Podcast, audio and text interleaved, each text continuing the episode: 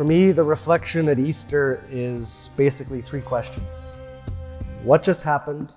What does it mean? And what do we do now? And I think for the last couple of Sundays, the readings have shifted us towards the last question of what do we do now?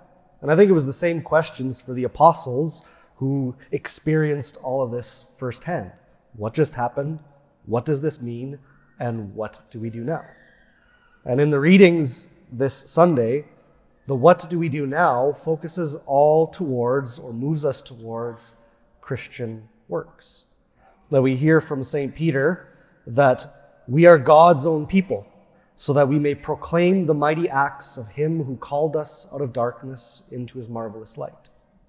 Or in our first reading from the Acts of the Apostles, we hear of the calling, the delegation, and the ordination of these men as deacons for the ministry of service to the widows and to the sick. And then some words from Jesus about believe the works that I do.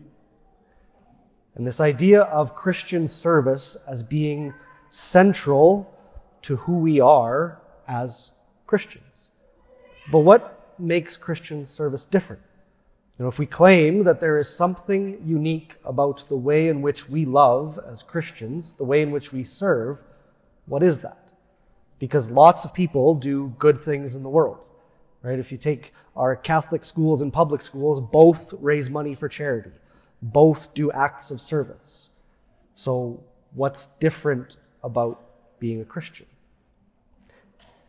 Well, let me smush a few passages from Scripture together for you and try to flesh out what that might be. Something we pray all the time. Father, forgive us our trespasses as we forgive those who trespass against us.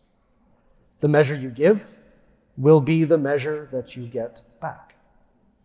And we are one body and members one of another. And if one member suffers, all suffer. And if one is honored, all will be glad. For a Christian, service starts with the acknowledgement that it is always and everywhere a reciprocal relationship, even when it doesn't appear like a reciprocal relationship. See, charity and service for others is often focused on rectifying injustice, right? We help the poor because the poor have less and we have more. We need to balance out that inequality. And so we give from what we have for what they don't have. Or somebody is lonely and I am not, and so we balance out that injustice. And these are all good things. But the Christian doesn't stop there. Because an example where most wouldn't go what about prisoners? Should we balance that injustice? They're confined. No, that's their rightful punishment for what they have done. It's focused on justice. But a Christian doesn't stay at justice, but goes further into mercy and love, which seeks equality, but equality on the level of our human dignity, which is rightfully every human person's belonging from the fact that we are made in the image and likeness of God. That our starting point in Christian service is always being willing and able to acknowledge that I am an equal with whoever I am serving because we are both created in the image and likeness of God. And that no matter what I can provide for them that they cannot provide for themselves, this relationship will always be reciprocal. How? What do I mean by that? Well, take for example visiting the elderly that are confined to a care home. What can they give me? Most of them don't have much money. They can't do any cooking anymore. And they might not even have all their mental capacity to have a good conversation. So, what can they offer me when I go and visit them and try to spend some time with them? They give me a witness of perseverance through years, through trials in life, and still remaining faithful. They give me wisdom that comes through going through the different ebbs and flows of life. They give me a reminder of the frailty of human life that I have to face in myself, but usually I avoid. But when I go and visit seniors, they reflect that back for me to remind me of the fact that I'm utterly dependent on others. Or take, for example, children. What can children really give us back? That they take way more than they can give. So, what is the reciprocal nature of our relationship with children when we serve them and give for them? They are a constant reminder again that we are utterly dependent. And our illusion of independence is just that an illusion. That they remind us of the beauty of innocence before life tried and started to erode that in our minds and in our hearts and the unadulterated joy of a child.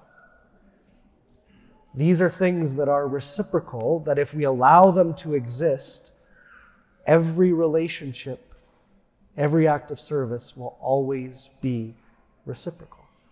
All the way to the point where you take an easy example of Mother Teresa and how for her was serving the most destitute and the dying and the neglected reciprocal for her. I'm sure you've all heard, right? She describes how they showed her the face of Jesus. That's all they had to offer. The dying showed her Jesus. They revealed to her the presence of God through their sufferings and through their faith. The starting point for every Christian in service is that it is reciprocal. It is never an act of pity. And it never remains at the level of a kindness to somebody who doesn't have what they need. It's the acknowledgement that we are tied together. We are one body, and when one member suffers, all suffer. And when one has joy, we rejoice with them. Because I can only be forgiven insofar as I am willing to forgive others. And I am only capable of receiving what I require if I'm willing to, in turn, give it freely. That's the starting point for us as Christians not equality in justice, because that has a limit. The equality that comes from love and mercy has no limit. And that's what Jesus calls us to in Christian charity. Something that you can reflect on. In our tradition, we have corporal and spiritual works of mercy. The corporal are probably more familiar because they come straight from Jesus in a parable in the scriptures. The corporal works of mercy are feed the hungry, clothe the naked, visit the sick and the imprisoned, ransom the captive, and bury the dead. The spiritual works of mercy are instruct the ignorant, counsel the doubtful, admonish sinners, bear wrongs patiently, forgive offenses willingly, comfort the afflicted, and pray for the living and the dead. And yes, even with those first few, to instruct the ignorant, to counsel the doubtful, and to admonish sinners, it starts from the place that this is reciprocal. I'm not giving them something that they don't have. I'm acknowledging the good that is there. And all of this is because of what Jesus says in the gospel. When Philip asks him, Show us the Father, what does Jesus say? He says all of these confusing words of the Father is in me and I am in the Father, and the Spirit is here, and blah, blah, blah. What is he saying? He tells Philip, The Father is in me and I am in the Father. But if that's too hard for you un- to understand and to believe, then at least believe the works. Believe the works that I do, because what you see, what you have seen, and what you have heard reveals the truth that the Father is in me and I am in him. And that is intended to be the reality of the Christian. That we profess to believe as Christians that by baptism we have received the Spirit of God, that at every Eucharist we receive Christ, body, blood, soul, and divinity with us, that He is in us. And that because we hope in heaven, we hope that we are in Him. That God is in us and we are in Him. But if that doesn't make sense to the rest of the world, then let them believe in the works that we do. Let the way in which we serve in the world that is intended to take on a Christian character be the testimony to what we actually believe as Christians.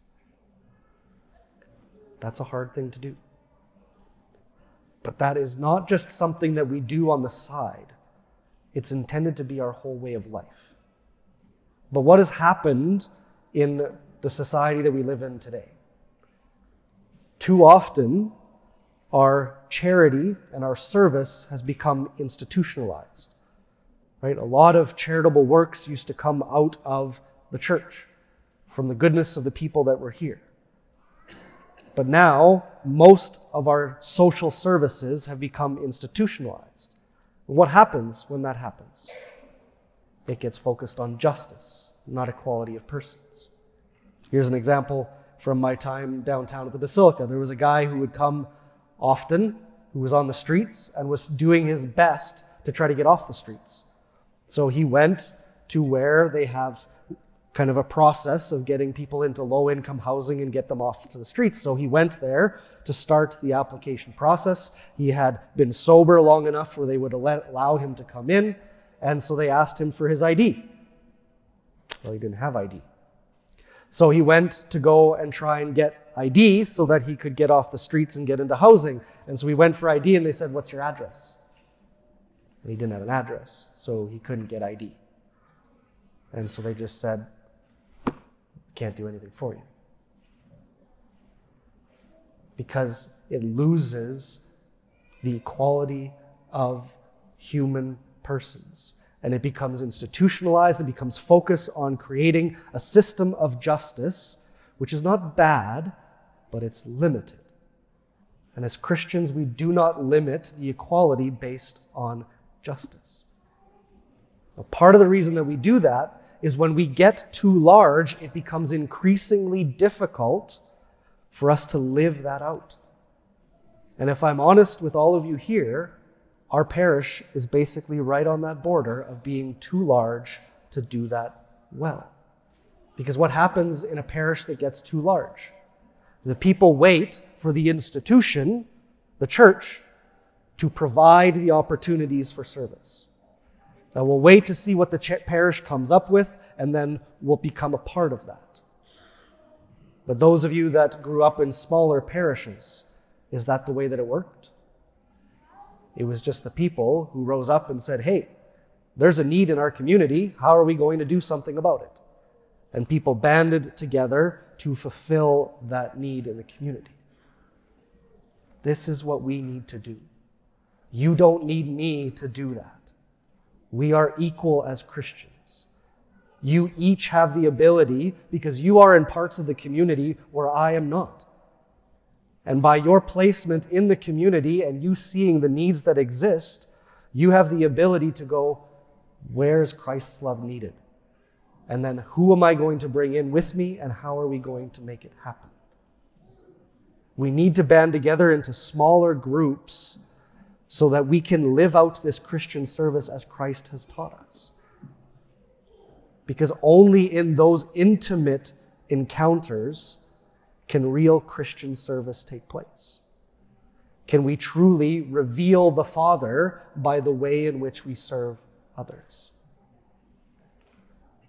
So, my challenge to you this week, if you choose to accept it, is as we go through Easter, are you willing to reflect on if I believe that I am a Christian who is redeemed by the resurrection of Christ, what does that mean for me? And what does that mean in the way that I am called to live? And no matter what your current state in life, what is God calling you to do? Where is He calling you to Christian service? Maybe that's just within your own family. Maybe it's within the four walls of your home. Maybe it's within the parish community. Maybe it's in the community at large. But as a Christian, it's not optional. It's not something we do as a pastime, it's a part of who we are. Now, that can sound daunting because it's like I only have so much to give. But that's thinking about justice. When it's reciprocal, what is our limit? I don't say that to you as a guy who's figured that out. I am still on the level of justice. How much do I have to give? But if we allow grace to lead us to that awareness and realization that every time service will be reciprocal, what is the limit of Christian charity?